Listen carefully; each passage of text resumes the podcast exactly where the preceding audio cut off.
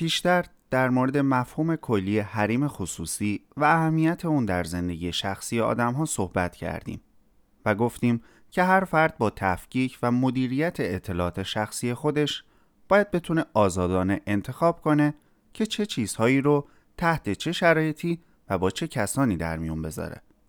فارغ از بحث‌های مطرح شده در این باره و اهمیت زیاد اون در زندگی هر انسان اجازه بدید این بار از یک زاویه دیگه به این موضوع نگاه کنیم.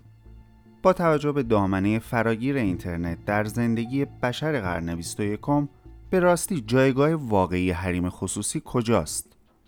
چقدر تا به امروز به اهمیت این مسئله و الزامات رایت اون فکر کردید؟ آیا شما هم موافق این گزاره هستید که اگر اهمیت حریم خصوصی در دنیای اینترنت بیشتر از دنیای فیزیکی آدم ها نباشه کمتر هم نیست؟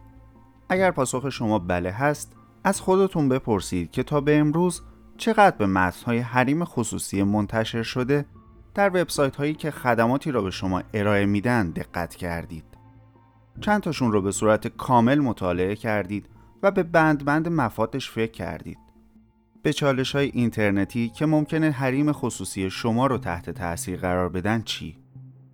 در ادامه با ما همراه باشید تا کمی بیشتر در مورد این موضوعات با همدیگه صحبت کنیم.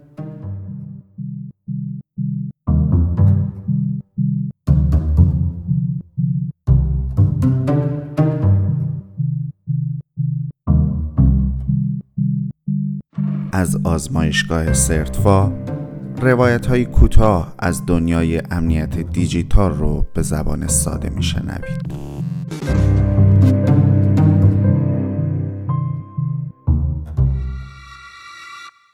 از زمان پیدایش اینترنت زندگی ما آدم ها خواسته یا ناخواسته تحت تاثیر این فناوری با تغییرات زیادی همراه بوده که امروزه هممون داریم اثرات اون رو می‌بینیم از تغییر شکل روابط فردی تا تحولات عظیم در بسترهای آموزشی، شغلی، تفریحی و بسیاری موارد دیگه.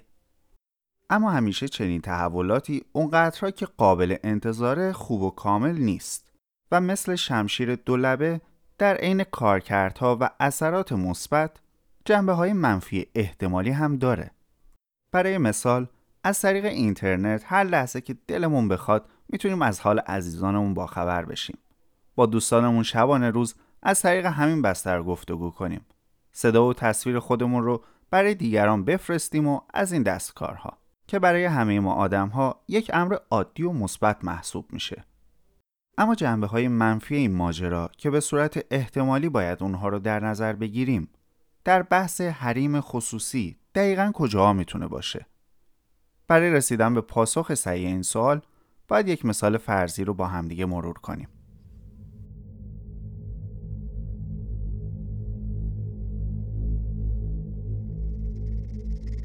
فرض کنید که با یک دوست خیلی صمیمی و نزدیک در یک اتاق دربسته در حال گفتگو هستید. مسلما صحبت های زیادی ممکنه بین شما و دوستتون رد و بدل بشه و ممکنه بخشهایی از صحبت هاتون یا کلش رو به هیچ عنوان تمایل نداشته باشید که دیگران ازش مطلع بشن. یه جورایی فرض کنید یک صحبت خصوصی دارید انجام می‌دید. حالا در این مثال فرضی اگر شخص سومی به جمع شما و دوستتون اضافه بشه مشخصا چی کار می‌کنید؟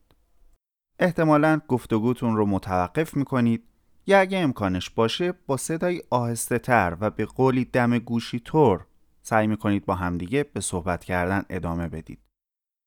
در چنین گفتگوهایی که ما اونها رو خصوصی قلمداد می‌کنیم اگر یکی از طرفین ارتباط برخلاف توافق ارتباطی که عموما بین آدمها بسته به نوع روابط به صورت شفاهی جاریه صحبت ها رو برای دیگران یعنی اشخاصی که قرار نیست از اونها باخبر بشن نقل کنه در واقع عمل افشای اطلاعات انجام داده.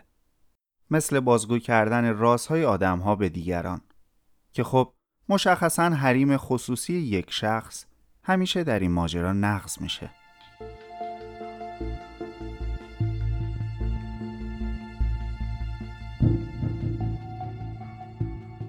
اما حالا این مثال فرضی رو اینطور ادامه بدیم که اگه این صحبت ها با همون دوستمون به جای یک اتاق دربسته از طریق یک پیام رسان و در بستر اینترنت انجام بشه دیگه شاید این مشکلات اتفاق نیفته. آیا چنین چیزی ممکنه درست باشه؟ سراحتا پاسخ این پرسش منفیه.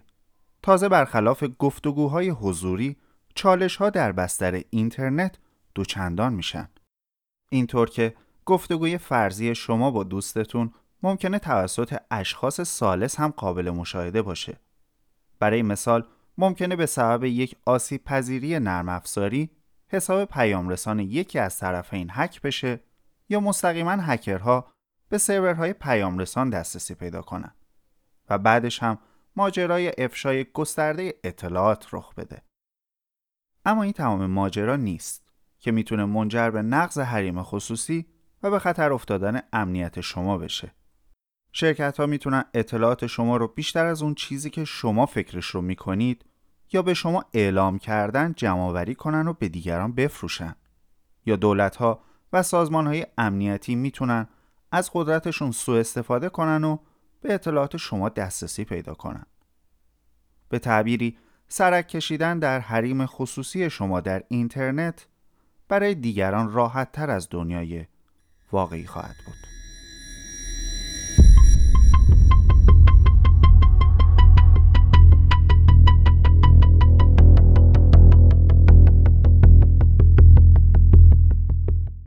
حالا چرا این مثال فرضی رو مطرح کردیم؟ برای اینکه بهتر بریم توی دل ماجرای چالش های حریم خصوصی در اینترنت. بستری که در اون به صورت روزانه خدمات گوناگونی رو به ما ارائه میدن و در عین حال آسیب پذیری ها و تهدیدات خاص خودش تمومی نداره. در چنین بستری وفاداری و محافظت کامل از حریم خصوصی کاربران به واقع یک شعار فریبنده است. یادتون باشه گفتیم که در دنیای واقعی ممکنه تعبیر خصوصی بودن اطلاعات برای هر فرد با دیگری تفاوتهایی داشته باشه. حال اینکه نکته بسیار مهم اینجاست. در اینترنت کنونی که ماها ازش استفاده می‌کنیم تلاش شده که مجموعی از نیازها و تعابیر مرتبط با حریم خصوصی به شکل عمومی گردآوری، تعریف و اجرا بشه. البته توی پرانتز هم باید گفت که کمتر جایی در واقع به همین تعریف عمومی پایبندن و برای بسیاری از ارائه دهندگان خدمات اینترنتی حریم خصوصی صرفا چند پاراگراف متن از پیش نوشته شده برای پر کردن جای خالی وبسایتشونه. حالا می‌تونیم به عمق فاجعه بیشتر فکر کنیم. به دلایل زیادی شاید بهتر باشه که بگیم حفظ حریم خصوصی در اینترنت مهمترین چالشیه که این روزها هممون باهاش مواجهیم. کم و های فراوانی هم در این مورد وجود داره و در حال حاضر تنها شناخت بیشتر و بهتر اینترنت مطالعه در مورد حقوق کاربری و حریم خصوصی گام های موثر فردی ماها محسوب میشه. اینکه ما بدونیم بهتر از چه سرویس های اینترنتی، وبسایت ها و ابزارها استفاده کنیم تحت چه شرایطی و چطور کمک می‌کنه تا بیشتر بتونیم از حریم خصوصی خودمون و اطرافیانمون محافظت کنیم